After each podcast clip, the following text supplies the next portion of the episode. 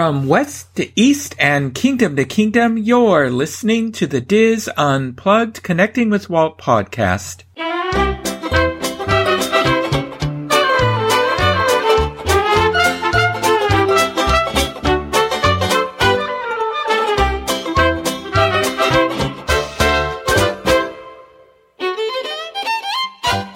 Connecting with Walt is brought to you by Dreams Unlimited Travel, experts at helping you plan the perfect Disney vacation.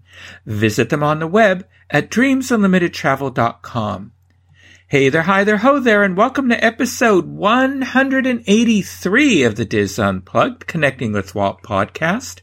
I am your host and Diz historian, Michael Bowling, and I am joined by my co-host, executive producer, and good friend, Craig Williams. Craig, how are you today? I'm doing okay. How are you, Michael?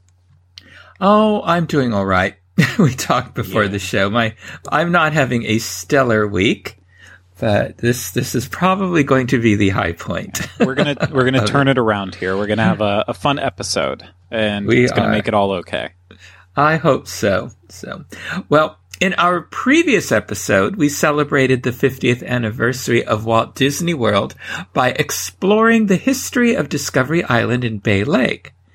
Well, the problem is that that's a place that nobody can go to anymore.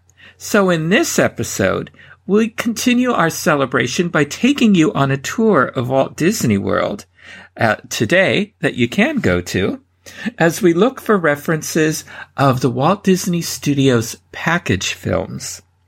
When Disneyland opened in 1955, there were plenty of references to the films created by Walt Disney and his team, including Sleeping Beauty, Peter Pan, Dumbo, Snow White and the Seven Dwarfs, and The Adventures of Ichabod and Mr. Toad.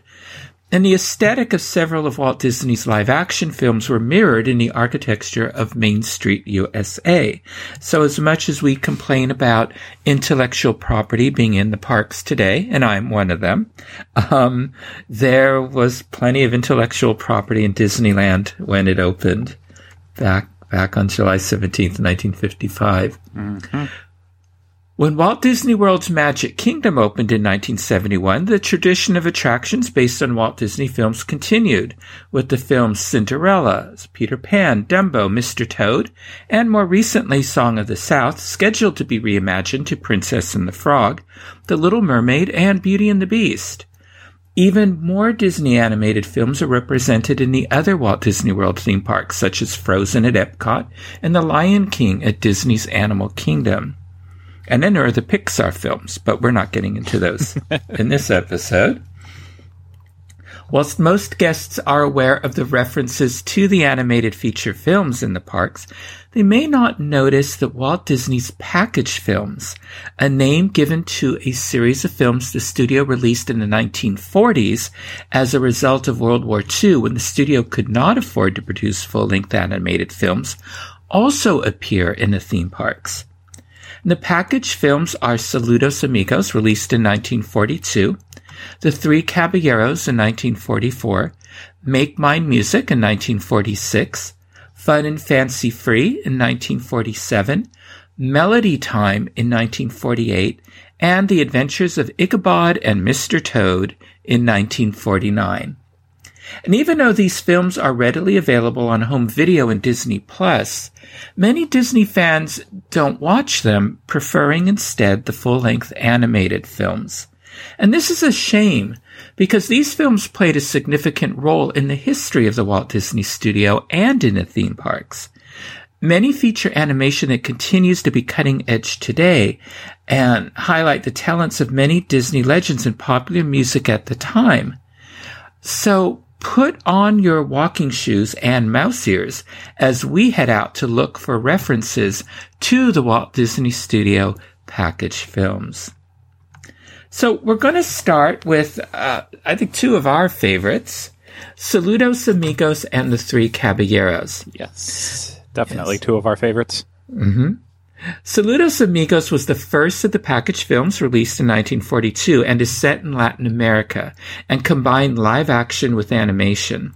And this film is divided into four segments: Lake Titicaca, In this one, Donald Duck is an American tourist who takes a visit to Lake Titicaca and interacts with the locals. And of course, I remember my being a fourth grader in geography and giggling every time that particular lake came up, being a, 9-year-old boy. You still don't laugh at it? Because I just did. I'm surprised they haven't renamed it. And most likely, it's not even pronounced that way. Oh, yeah. Probably has a completely different pronunciation. Then there was Pedro.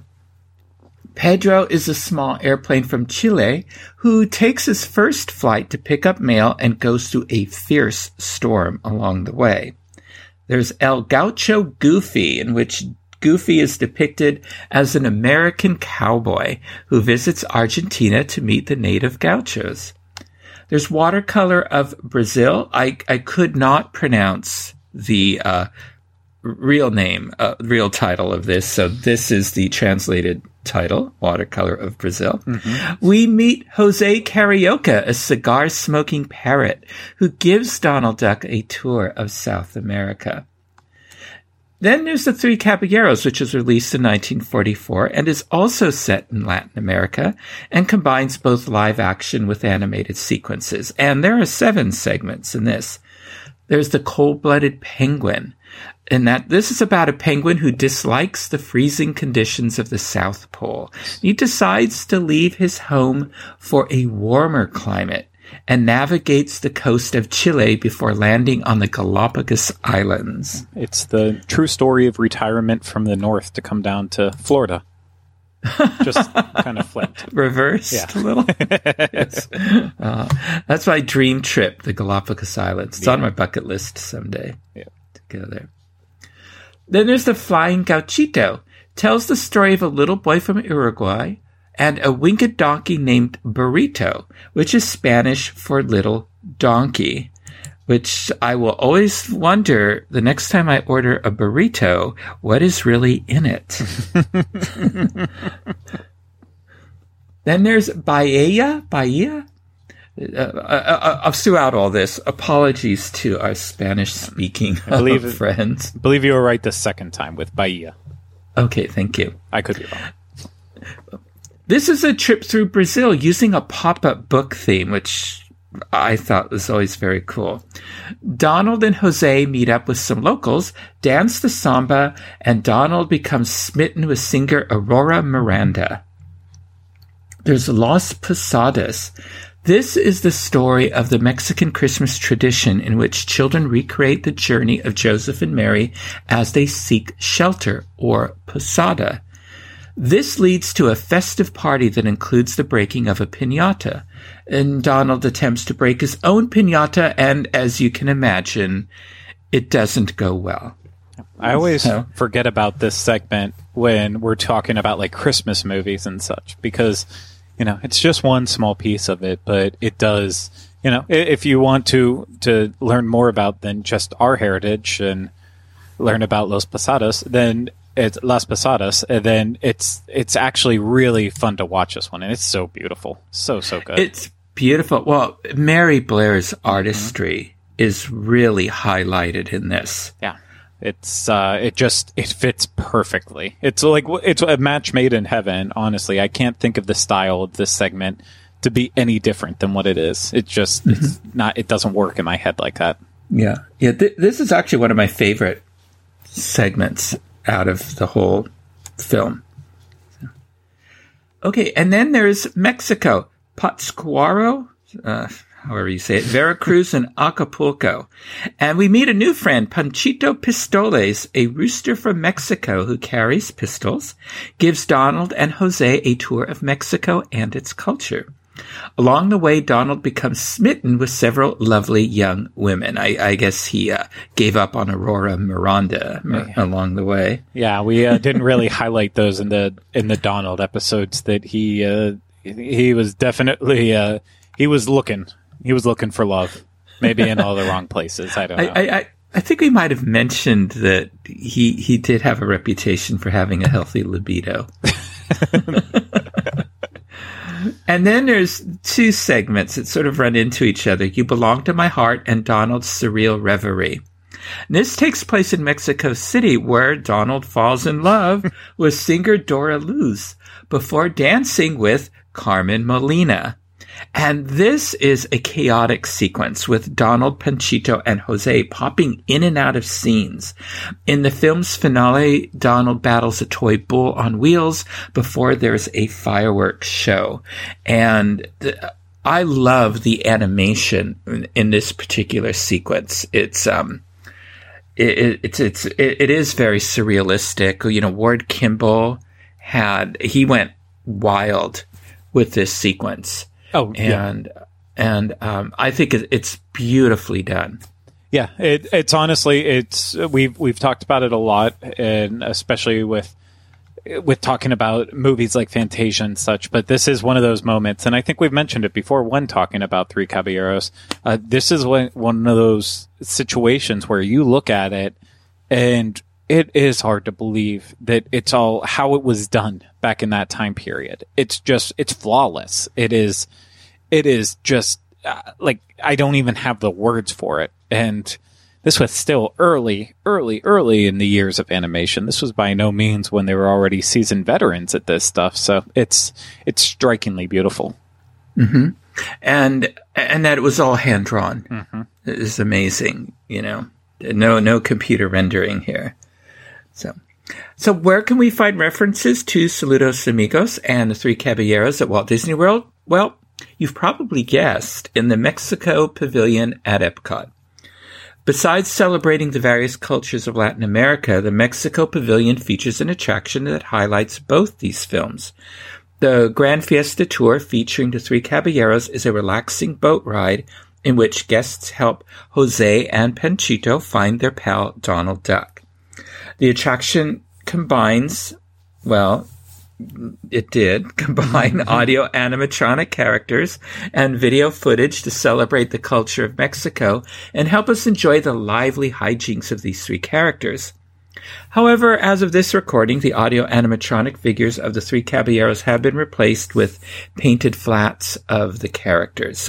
And let's hope that's temporary as they work to bring the audio animatronic figures back up to working condition. Oh, yeah. And prior to the pandemic, Donald, Jose, and Panchito would meet guests and pose for photos in a meet-and-greet location on the path outside the pavilion. So Craig, do you feel that Saludos Amigos and Three Caballeros is well represented in the parks? Are there other opportunities? If we're going to do a little armchair Imagineering, are there other opportunities for these films to be brought out a little more? I am one of those people where I enjoy Grand Fiesta Tour, but one of the things that's always kind of stuck with me is that it took a lot of the bones of El Rio del Tiempo and it was just inserted into that with the Three Caballeros. I wish they would have taken a little bit more effort to actually better try to represent the movie and both of the movies and make it fit in a little bit more with the journey you go on in the movies. I feel like that would have helped. But at the same time, too, it's the Mexican pavilion. So really, we're only focusing on this one small little part of the Three Caballeros. So at the same time, I get that. But keeping that in mind, yeah, I feel like it does deserve a little bit more, because you're really taking that one small section out of the movie and saying that this is representative of all of it. And like, I'll give you an example with Las Posadas during the Christmas holiday season this past year. They had the mariachi, El Mariachi Cobre at Epcot playing, and I would have loved if they could have incorporated even a little bit more of Three Caballeros the movie into it as they were telling the story of Las Posadas. But beyond that too, like, I feel like there's opportunities to bring in a lot that's in Saludos Amigos. Like, I've seen Gaucho Goofy merchandise before, so that's a thing. But like, I love the Pedro section, and if we ever get another pavilion with a little bit more of a South American culture to it, like, I would love to be able to see that represented more in. But one thing you didn't mention with it, too, is that at least the Three Caballeros do have a second home, too, outside of the theme parks at Disney's Coronado Springs Resort, because they are featured in some of the artwork at the hotel, and like the gift shop is Panchito's Gifts and Sundries. So while the Grand Destino Tower at Coronado Springs is focused on Destino, Dolly's Destino, the rest of the hotel has a Three Caballeros look to it. So they at least get a little extra love. Oh, well, that's good. Good. So yeah, I didn't get into the resorts, but so I'm glad you're bringing that up. So, yeah, I stayed there once. Carol and I and the children, we stayed there once, and I enjoyed that resort. It's I really liked one it. Of my favorites. It actually is. I still owe you a dinner at the Three Bridges bar there the next time you come into town, so you can have the best burger on property that we've talked about before. I am looking forward to that. Yeah. So, I could see... I know we're talking about Walt Disney World, but Disneyland, I could see them bringing something in like Las Posadas into Frontierland, because we do have that small section that's devoted to Mexico. And I could see them doing that at Christmas. Yeah. Doing something with that segment in that area of the park. Yeah. And I mean, they get a little bit of love during the Christmas time season back in California Adventure too, correct? Mm-hmm. Yes, they do. Yeah, it's. I feel like it's been a while since I've been there at Christmas. I don't even remember the last time I was there at Christmas. Yeah. So, but I felt like I remembered that they were back there from way, way, way back when the last time I was out there. But they could even do that at the Mexico Pavilion. They should. They honestly, yeah, they need more. Mm-hmm. No. Okay, the next one we're going to take a look at is Make Mine Music. 6 of Walt's 9 old men were the animators for Make Mine Music. Eric Larson, Ward Kimball, Ollie Johnston, Les Clark, Milt Call, and John Lonsberry. And Disney artists and legends Mary Blair and John Hench provided art supervision. Claude Coates worked on the backgrounds, and Ub Iwerks worked on process effects. So if you've been listening to this show for any length of time, these are all very familiar names to you. And so a lot of big names were involved in this package film. And Make Mine Music is divided into 10 segments that are set to musical scores. The Martins and the Coys, the popular radio vocal group The Kingsmen, sings the stories of the Hatfields and McCoy-style feud in the mountains. The feud is broken up when Grace Martin and Henry Coy, 2 young people from each side, inadvertently fall in love. And if you're thinking, I don't recall seeing this, it's because it has been pulled from this film because there is a abundant use of gunfire in this segment, as you would expect from 2 feuding mountain families. Blue Bayou features animation originally intended for Fantasia, using the Claude Debussy's Clair de Lune. It features 2 egrets flying through the Everglades on a moonlit night. But by the time Make Mine Music was released, Clair de Lune was replaced by the new song Blue Bayou, performed by the Ken Darby Singers. However, the original version of the segment still survives. All the Cats Join In portrays hepcat teens of the 1940s being swept away by the popular music of Benny Goodman and his orchestra. This segment has been heavily edited over the years because there's animated nudity in it as the young hepcats are changing clothes. And all that in a very quick, animated rhythm to the beat of the music. Yeah. Very similar to the type that we saw in the pastoral segment of Fantasia. Gotcha. That kind. Without You is a ballad of lost love. Casey at the Bat, Jerry Colonna, who would go on to voice the March Hare in Walt Disney's 1951 animated feature Alice in Wonderland, recites the poem, also titled Casey at the Bat, by Ernest Thayer. It's about an arrogant ball player whose cockiness was his undoing. The setting is 1902 in the town of Mudville. A few moments are exaggerated or altered and music is added. A sequel cartoon to the segment called Casey Bats Again was released in 1954. Two Silhouettes features two rotoscope live-action ballet dancers moving in silhouette with animated backgrounds and characters, and Dinah Shore sings the title song. Peter and the Wolf is an animated dramatization of the 1936 musical composition by Sergei Prokofiev, with narration by actor Sterling Holloway.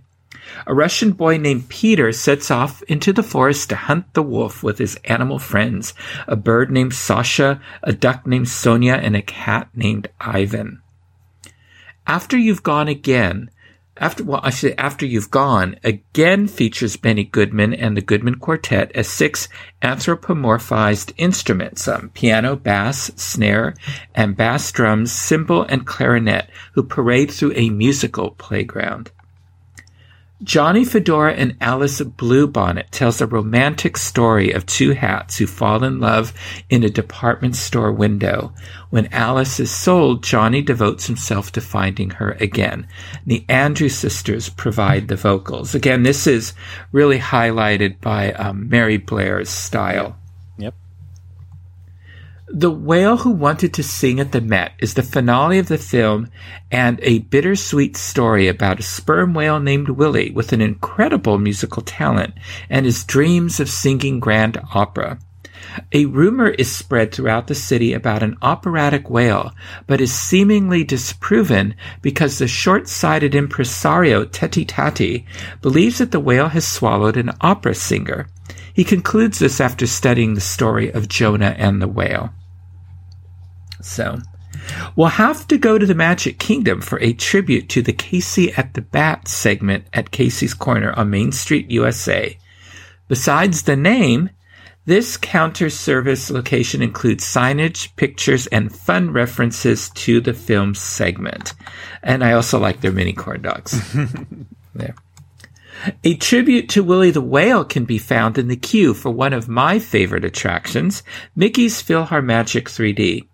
Posters advertising upcoming theatrical performances line the walls of the queue, including one for the I, Pagliaccia, being performed by Willie the Whale. That's about it. Unless, are there any other references in like any of the resorts? No, Craig, as far as I know, there's not. I know Hollywood Studios a long time ago, they used to have a poster up for Johnny Fedora and Alice Bluebonnet, but that was in one of the gift shops, like right as you're coming into the park down the main stretch on Hollywood Boulevard. That was in one of the ones that got refurbished in the past 3-4 years, give or take. So that's no longer there. But other than that, Make Mine Music just does not get represented well in the parks. And I mean, arguably, though, you could say Casey at the Bat, which we have nothing but amazing things to say about it. It's one of the best shorts that Disney has ever produced, in my opinion. But it gets very fair representation as one of the most beloved quick service dining locations in Magic Kingdom. Not just the restaurant itself, but even the seating area, having that entire section still continue the baseball theme, and it's just really perfect. But besides that, I mean, this movie just does not get love. But it's also one of the only movies that's not on Disney Plus that you can't watch. And it's a shame that this movie isn't getting the recognition it deserves. But like, a lot of people just focus on Casey at the Bat and Peter and the Wolf and even Johnny Fedora and Alice Bluebonnet, which I understand all of those. But I would love to see some Peter and the Wolf brought into the parks if they could do that, because that was one of my favorite segments growing up. I believe they used to show it as part of the animation channel loop at Disney Resort hotels. I believe that was one of the ones that they showed in that loop that just constantly circulated. So I've seen it so many times. I love it so much. But yeah, not a lot for the parks. A number of the segments of these package films were released theatrically, individually, mm-hmm. you know, including, and one of them was the Peter and the Wolf, and another one was Casey at the Bat. Yeah, and it makes sense. Those are the stars, so mm-hmm. I totally get why they would release them as well too. But just needs a little bit more representation, in my opinion. I agree. Okay, Fun and Fancy Free was released in 1947 and was made up of two stories. First one was Bongo, and Jiminy Cricket appears inside a large plant in a large house, exploring and singing I'm a Happy-Go-Lucky Fellow, till he happens to stumble upon a doll, a teddy bear, and a record player with some records, one of which is Bongo, a musical romance story narrated by actress Dinah Shore. So Jiminy decides to set up the record player to play the story of Bongo. And the story is about the adventures of a circus bear named Bongo who longs for freedom in the wild and what happens when he breaks free. Now, Mickey and the Beanstalk is narrated by Edgar Bergen in live-action sequences, who, with the help of his ventriloquist dummies, Charlie McCarthy and Mortimer Snurd, tells the tale to child actress Luana Patten at her birthday party. With Jiminy listening in after having read an invitation shortly after the previous story ended. This is a retelling of Jack and the Beanstalk featuring Mickey, Donald, and Goofy as three peasants who discover the temperamental Willie the Giant's castle in the sky through the use of some magic beans. And they must battle the greedy but lovable giant in order to restore peace to their valley. And Mickey and the Beanstalk was the last time Walt Disney voiced Mickey Mouse in a theatrical feature. And though Fun and Fancy Free is primarily animated, it uses live-action segments to join its two stories together. And both of these segments were released separately theatrically. Yeah, I actually didn't even see the live-action portions until it was on Blu-ray. I skipped it when it was released on DVD somewhere along the lines, but when I bought the Blu-ray and popped it in the first time, it's like, what? I do not remember any of this. So that was a pleasant surprise. I have in my collection from when I was a little boy, I have a 78 RPM record that tells the story of Bongo. Yeah, and that's I didn't know about Bongo for the longest time because I grew up watching tapes that only included Mickey and the Beanstalk. So mm-hmm. Bongo was something I discovered later on, and mm-hmm. I'm getting a better appreciation for Bongo because of it. But yeah, I was all Mickey and the Beanstalk. Mm-hmm. Well, that was a turning point in Mickey's career, as we discussed. A few episodes back, we were talking about Mickey Mouse. Yeah. Well, owing to the popularity of Mickey and the Beanstalk, there are several references to it in the Magic Kingdom at Sir Mickey's in Fantasyland.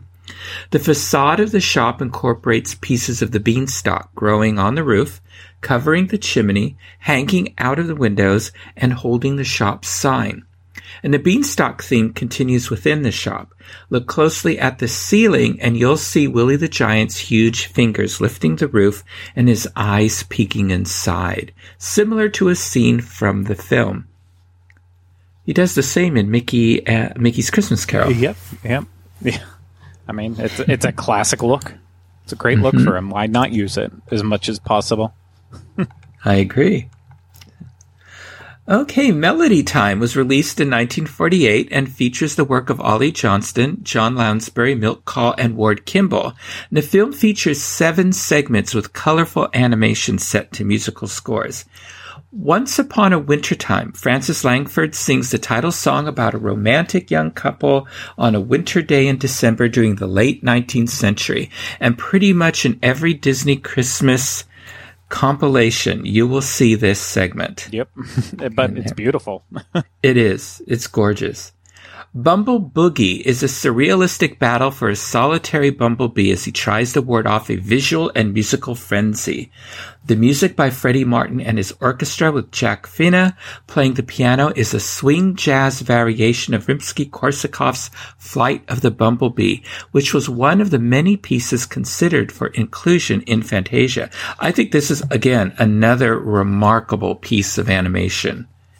Oh, I completely agree with you as well, too. So but I almost think that all of Melody Time is nearly perfect.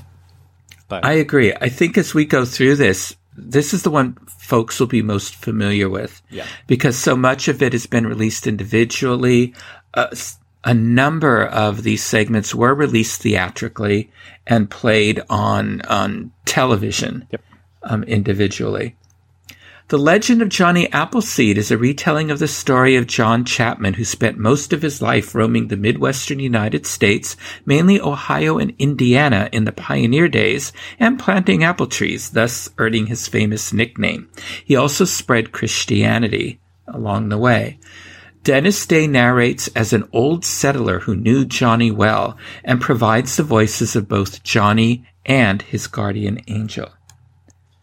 Little Toot is based on the story of Little Toot by Hardy Gramatke, in which a small tugboat wants to be just like his father Big Toot, but cannot seem to stay out of trouble.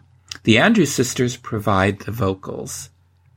Trees features a recitation of the 1913 poem Trees by Joyce Kilmer and music by Oscar Rossbach, performed by Fred Waring and the Pennsylvanians, with a lyrical setting accompanying animation of peaceful scenes seen through the changing of the seasons. I think it's a very beautiful and relaxing segment. Underrated. Yeah. I agree. Blame It on the Samba, which think would have been in Three Caballeros or something, has Donald Duck and Jose Carioca meeting the Aracuan bird, I don't know if that's how you say it, who introduces them to the pleasures of the samba. The Dinning sisters provide the vocals, and organist Ethel Smith appears in a live-action role. Again, very surrealistic. And then Pecos Bill is about Texas's famous hero Pecos Bill. He was raised by coyotes and later became the biggest and best cowboy that ever lived. It also features his horse Widowmaker and tells the story of the ill-fated romance between Bill and a beautiful cowgirl named Slewfoot Sue, with whom he falls in love at first sight. This retelling of the story features Roy Rogers, Bob Nolan, Trigger, the horse, and the Sons of the Pioneers, telling the story to Bobby Driscoll and Luana Patten in a live-action framed story. And I think I first saw this when I was really little at Disneyland, because before the Golden Horseshoe Review, they would show this. How cool. So that you knew who was Pecos Bill and who was Slewfoot Sue. I guess that makes sense, yeah. That would be helpful. Yeah. When it was a sit-down table service restaurant. Yeah. They did that. So I think out of all of the package films, like we were saying, folks are most familiar with all of these segments. And if you are a fan of Melody Time, you can find tributes to both Pecos Bill and The Legend of Johnny Appleseed when dining at the Pecos Bill Tall Tale Inn and Cafe in Frontierland. Hanging above a fireplace is a portrait of Pecos Bill and his faithful horse, Widowmaker. Three separate lariats hang on the fireplace's rustic wood mantel, and Pecos Bill's cowboy hat also hangs above the mantel, and his 6 shooters are displayed in a nearby case on the wall. Slewfoot Sue's spurs and gloves are also displayed in the restaurant, along with a personal note to Pecos that reads, "To Billy, all my love, Slewfoot Sue." Widowmaker's picture hangs on a wall with his bridle hanging beside it. And Johnny Appleseed's signature tin pot, which also served as his hat, hangs on a wall in one of the restaurant's seating areas.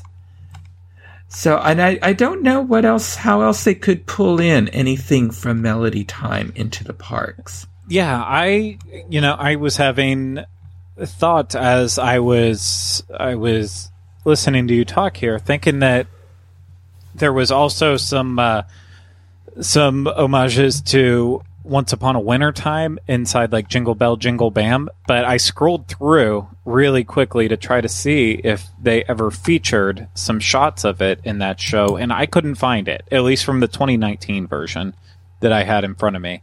But that's like, you know, that's kind of the only one that I could see truly getting referenced inside the parks in a way, as if they wanted to use sequences from Once Upon a Winter Time. But I also might have been misremembering that, because I believe that one for sure is used in World of Colors holiday show. So I might have been blending the two together a little bit with that. Mm-hmm.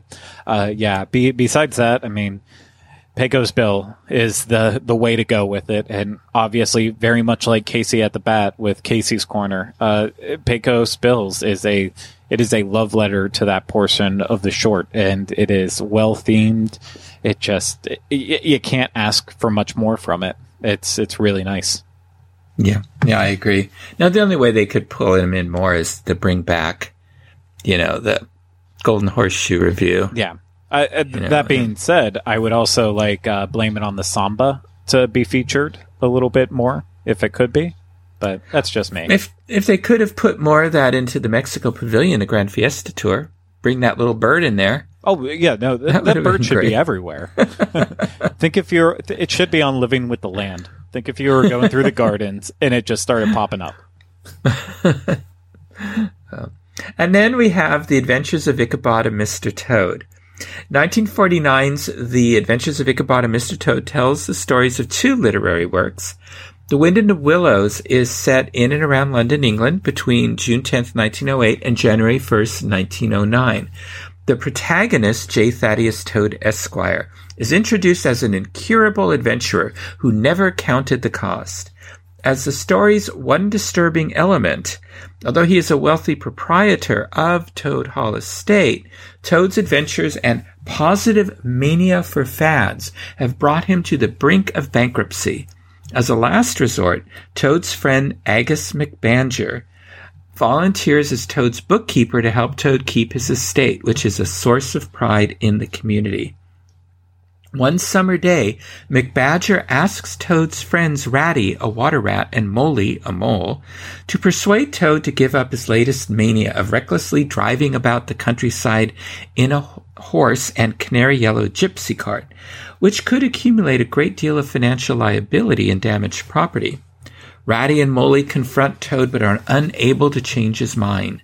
Toad tries to escape from them, but then sees a motor car for the first time and becomes entranced by the new machine, having been taken over by motor mania. Both pandemonium and hilarity ensues. And in The Legend of Sleepy Hollow, in October 1790, 14 years after the American Revolution and founding of the United States, Ichabod Crane, a lanky and superstitious yet charming dandy, arrives in Sleepy Hollow, New York, a small village outside Tarrytown that is renowned for its ghostly hauntings, to be the town's new schoolmaster. Despite his odd behavior and appearance, Ichabod soon wins the hearts of the village women and forms good friendships with his students, mainly to get invitations to suppers at students' homes, which he would not be able to afford on his meager salary. Brom Bones, the roguish town hero, does his best to bully and play pranks on Ichabod. One day at a town picnic, Ichabod meets and falls in love with Katrina Van Tassel, the beautiful daughter of the wealthy farmer Baltus Van Tassel, and with whom Brom is equally infatuated. The two love rivals are invited to the Van Tassel Halloween party, and discovering Ichabod's weakness is superstition, Brom Bones decides to sing the tale of the legendary Headless Horseman in order to scare him. The horseman supposedly travels the woods on Halloween each year, searching for a living head to replace the one he had lost. The only way to escape the ghost is to cross a covered bridge. Everyone else, including Katrina, finds the song amusing, while Ichabod starts to fear for his life. Riding home from the party to the very woods from the song on his old borrowed plow horse, Ichabod becomes paranoid of every sound he hears in the dark woods. Whilst traveling through the old cemetery, poor Ichabod believes he hears the sound of a horse galloping towards him. Is it the Headless Horseman? We'll have to leave it up to you to decide. Well, in episode 178, we talked about the history of the Mr. Toad's Wild Ride attraction in both Disneyland and the Magic Kingdom, which was inspired by Kenneth Graham's Wind in the Willow stories and the Walt Disney package films, and also where tributes to Mr. Toad can be found today. In Liberty Square, there are several tributes to Sleepy Hollow and Ichabod Crane. On the Christmas shop, you'll see a sign for the rooms above advertising music and voice lessons by appointment, Ichabod Crane instructor. You can enjoy some savory waffles and other tasty delights at Sleepy Hollow Refreshments in close proximity to the bridge leading into Liberty Square from the Central Plaza. The Headless Horseman regularly appeared at Mickey's Not-So-Scary Halloween Party, and he came out prior to the parade and galloped down the street whilst waving his jack-o'-lantern head, and he will stop at the bridge near Sleepy Hollow Refreshments, and this is in reference to how his spirit is unable to cross the bridge in the film. He will slowly cross before continuing his ride past Cinderella Castle and down Main Street. In past years, a special Return to Sleepy Hollow event was held at Disney's Fort Wilderness Resort. Guests were able to watch the animated short near the horse stables and take photos with the Headless Horseman in a special character photo op. So these are probably the best known segments, the best known of the package films. Yeah, for sure. Even if you know them individually and not necessarily together, it's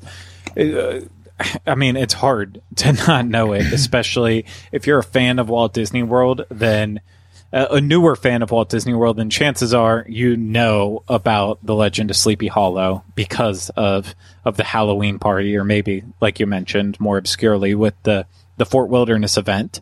But even with Mr. Toad, I feel like Disney fans who, after they come once and they learn a little bit about history, they automatically know about Mr. Toad's presence in the parks before Pooh stepped in and such. So it's like it's one of those situations where everyone just knows. They know about Toad. They know about the little bit of tributes to Sleepy Hollow. It's just it's right in that park, in a great way. I mean, I would love Mr. Toad back in Walt Disney World as well too, but it's hard to argue that Sleepy Hollow and the Legend of Sleepy Hollow doesn't get a good amount of representation in Magic Kingdom. It gets a lot.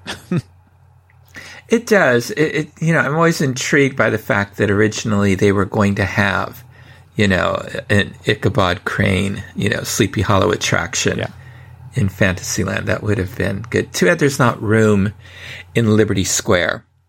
For an attraction. If ever one day they decided to get really bold and crazy and completely pave over the rivers of America and extend that footprint in the park and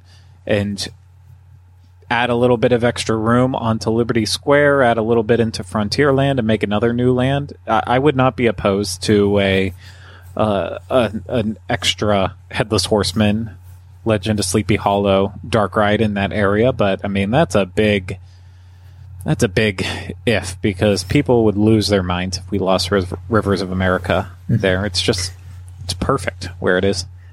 Oh, I know. And it's nice to have the water. It is. In the park, too.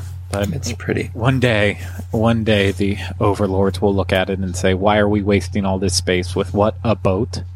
And that will also be the day that they make a bridge, a walkway that completely negates the need to have the ferries take people back and forth to the Magic Kingdom, and everything just breaks down. Oh, let's hope that day doesn't come soon. Exactly. It can come one day, just not when we're around to actually see it. Yeah. Yeah, and I'm delighted that these package films have not been forgotten and that they inspire Disney theme park designers and Imagineers.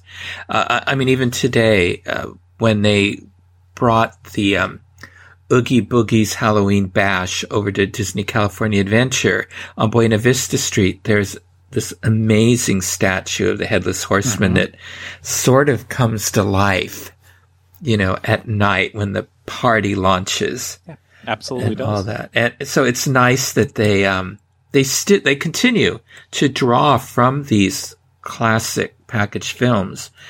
So if you've not seen these important films from the Walt Disney Studio, I hope we've inspired you to watch them. I know in going back and just reviewing them and writing up these little brief descriptions, it's gotten me to want to go back and rewatch them. I rewatched them recently, like last year, because I'm chronologically going through Disney Plus, and watching films. And I did watch Alice in Wonderland this past week. But if you haven't seen them, you know, these important films, I hope we've inspired you to watch them. If you have watched them, we hope you'll use this episode as a guide to find these tributes and post photos of yourselves with them on our Twitter page at Connecting Walt. So let us know that you sought them out and found them. And maybe you'll find a tribute that we missed. Mm-hmm. And there'll be and post that as well. So now let's explore This Week in Disney History.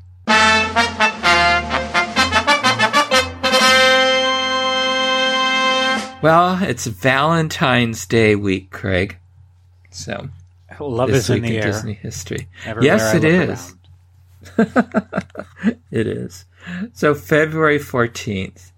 This restaurant that opened on February 14th, 1929 at 1624 Vine Street in Hollywood, California, would be the inspiration for a popular restaurant at Walt Disney World. What is the name of this establishment? The only thing that makes sense to me would be guessing Hollywood Brown Derby. Absolutely. The original Hollywood Brown Derby restaurant. The Brown Derby restaurants began as the brainchild of Herb Somborn, Wilson Misner, and Sid Grauman. Somborn will ask Bob Cobb, later the creator of the famous Cobb salad, to manage the Vine Street establishment. Eventually, Cobb will take over all the restaurants after the deaths of the original owners. And like I said, the Hollywood Brown Derby will serve as the inspiration for the restaurant in Disney's Hollywood Studios. One of my favorite places to eat. Oh, yeah. Still is one of my favorite places. I cannot wait to get back there sometime soon. Mm-hmm. February 15th, in an exclusive ceremony at Disneyland on February 15th, 2006, hundreds of cast members come together to show their love for one of the park's original attractions, the Disneyland Railroad, and to join in the dedication of two additions to the railroad. What was dedicated on this day? What was the year again? Sorry? 2006. 2006.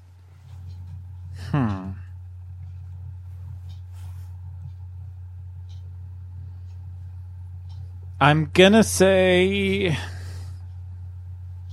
I think it was around this time when they brought the Lily Bell on. That's correct. The Lily Bell VIP parlor car. And I'm struggling to think of something else. It's the new Ward Kimball steam engine. Oh, okay. Yeah, the early morning event at the Frontierland train station is hosted by Disneyland Resort President Matt Ouimet and honors the namesakes of the engine, legendary Disney animator Ward Kimball, and the restored parlor car named after Walt Disney's widow, Lillian Disney. Gotcha. Okay, February 16th. The second daughter of Walt and Lillian Disney passed away from complications from cancer at age 56 on February 16th, 1993. What is her name? That would be Sharon. Sharon Disney. Right. Sharon M. Disney Lund. She had been a director of the Walt Disney Company since 1984 and an officer of Retlaw Enterprises Incorporated, a successor to the corporation her father organized in 1952 for certain personal business ventures. The California Institute of the Arts will later rename its School of Dance the Sharon Disney Lund School of Dance, following a gift of $11 million from the Sharon D. Lund Foundation.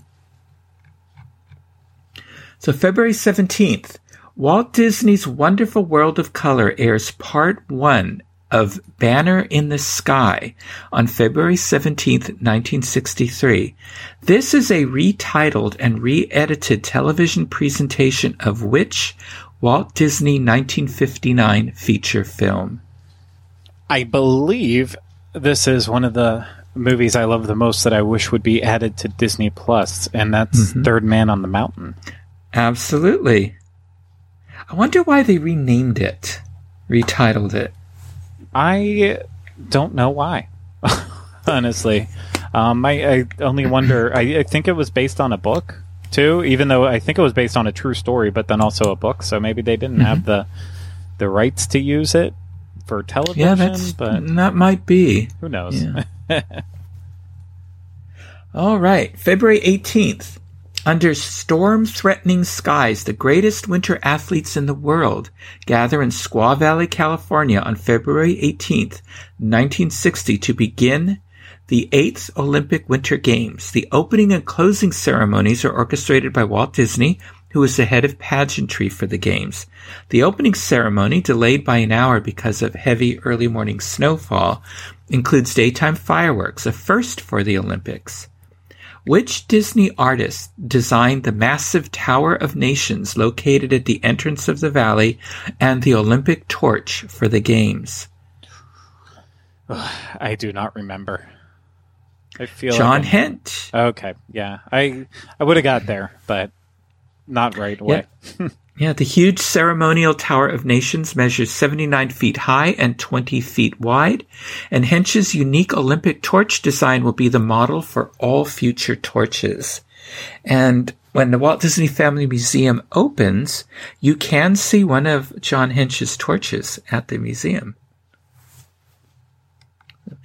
February 19th, a circus act in the Mickey Mouse Club circus tent opened at Disneyland on February 19th, 1956.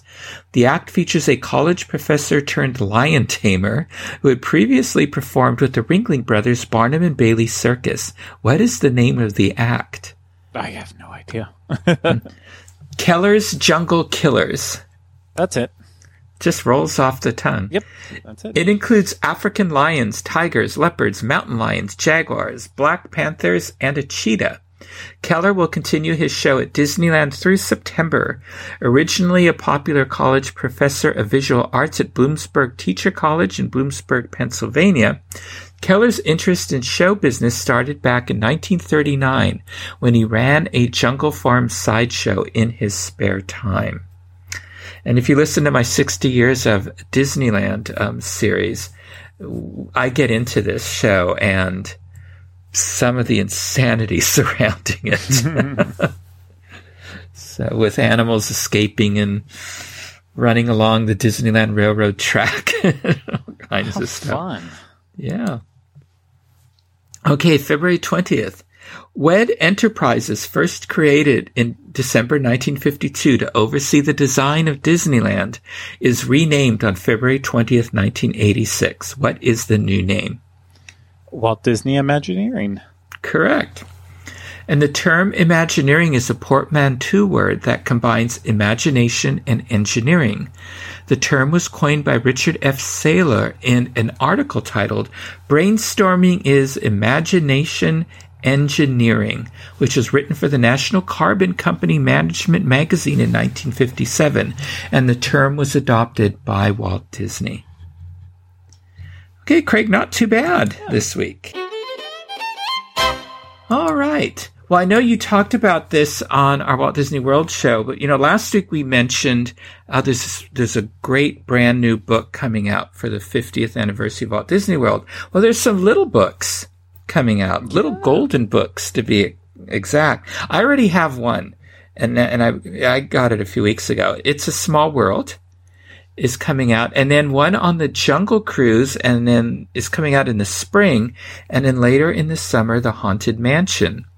And so I'm definitely adding these to my collection. So we wanted to give folks a heads up. How is the Small World one?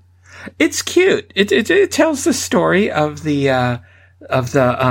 attraction and all that, and the artwork is wonderful. Good. In it, I really like it. It's definitely in the Golden Book style, of art, which is beautiful. So that's what you want, anyways. So that's exciting to hear. I'm all for, even if it's if it takes little Golden Books to get more like these attraction books out. I'm all for it. Like I loved when they started to kind of get close to do, like they did the Jungle Cruise book from Imagineering with the CD with it, and they did one for Haunted Mansion, and then it seems like that just ended and disappeared. Yeah, so they did one for It's a Small World as well. It's funny that they're just choosing those books. I know, it's those three. Yeah, I don't know what it is. But hopefully this ends up being more. So I'd be happy with that at the very least. I think that more books like that are just something interesting, something different for your collection. Yeah, and it's nice for young children to introduce them to the parks and the attractions. Exactly. Something that, it's like an extra souvenir that they can bring home in a way, and that you don't have to buy on vacation. Save yourself some money, but get home and say, hey, remember we rode this. Yeah. Well, in the Haunted Mansion book, Little Golden Book, might be nice for children, that maybe you can prepare them if you think they might be a little nervous about the Haunted Mansion. Well, read them the Little Golden Book first. Yeah, very good point. Yeah. And hopefully it's not featuring Eddie Murphy. No, it's only Eddie Murphy, actually. No glitch in there. And then you had mentioned, and I didn't know this, there's a Jungle Cruise book, a big coffee table book, and it's about the film and the attraction that's coming out that you can also pre-order. And I'm just wondering how much of it is on the film and how much of it is on the attraction. Yeah. Yeah. They haven't really, I was digging in trying to find more information about upcoming books, and that one just kind of came across my eyes there, and hadn't seen anything about it before. I'm hoping it is very similar to the Haunted Mansion and Pirates of the Caribbean books that I'm hoping that it's inspired by, but I want more about the parks than the movie, obviously, but there's got to be a couple pages on the movie at the very least. But I would like a little bit more in depth on the ride itself, and hopefully some facts and pictures that we haven't seen before. I hope so. Yeah. And I agree with you. I hope it's more on the attraction than on the film. And I'm sure they're going to explain a little bit more about the re-theme in the books as well, too. No, I shouldn't say re-theme, but the updates to bring the new storyline into the attraction, as well as making it more inclusive. So I'm sure it's going to cover that as well. Will the book come out after the new storyline is introduced? Well, we still don't have. We know it's the new storyline is going to be here before the end of the year, I think they said, and the book is due out this summer.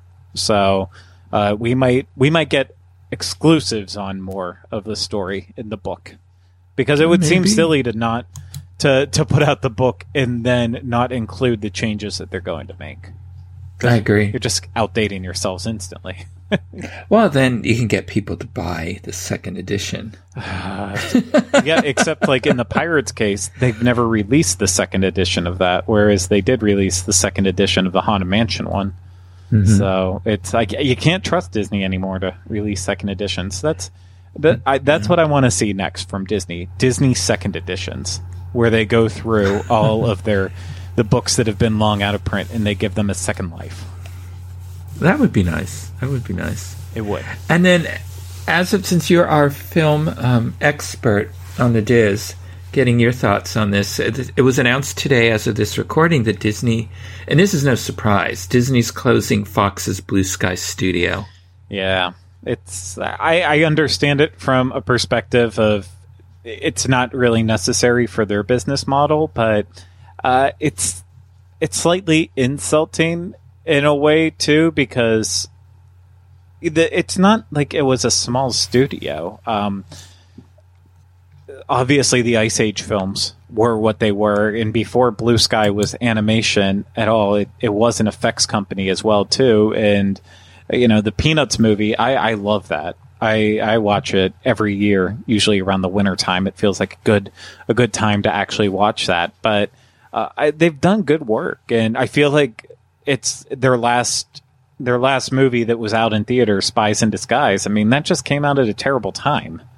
So it was just when the world was starting to get a little weird, because it came out right around Christmas. And I mean, after that, a month and a half before people started getting weary about what they were doing, just in case something was going to happen. And so I feel like it was just, it's a sad ending to a studio that why not let it live and have its name? Because, you know, they even said that they were like, yeah, there's one more thing coming with Ice Age. I forget how they described it back when they did the Disney Plus panel, or not panel, but the Disney Plus presentation that was online a couple months back. They mentioned the one Ice Age thing. So there's still life for some of those properties, but I get it. They have to make business decisions, so it's not always going to be pretty. Yeah. Yeah, it's too bad, but I haven't seen that Peanuts film. I remember when it came out, but it's good. Saw it. It's good. It's on Disney Plus, so you'll watch it eventually. It's just really sweet. I feel like it captures a lot of the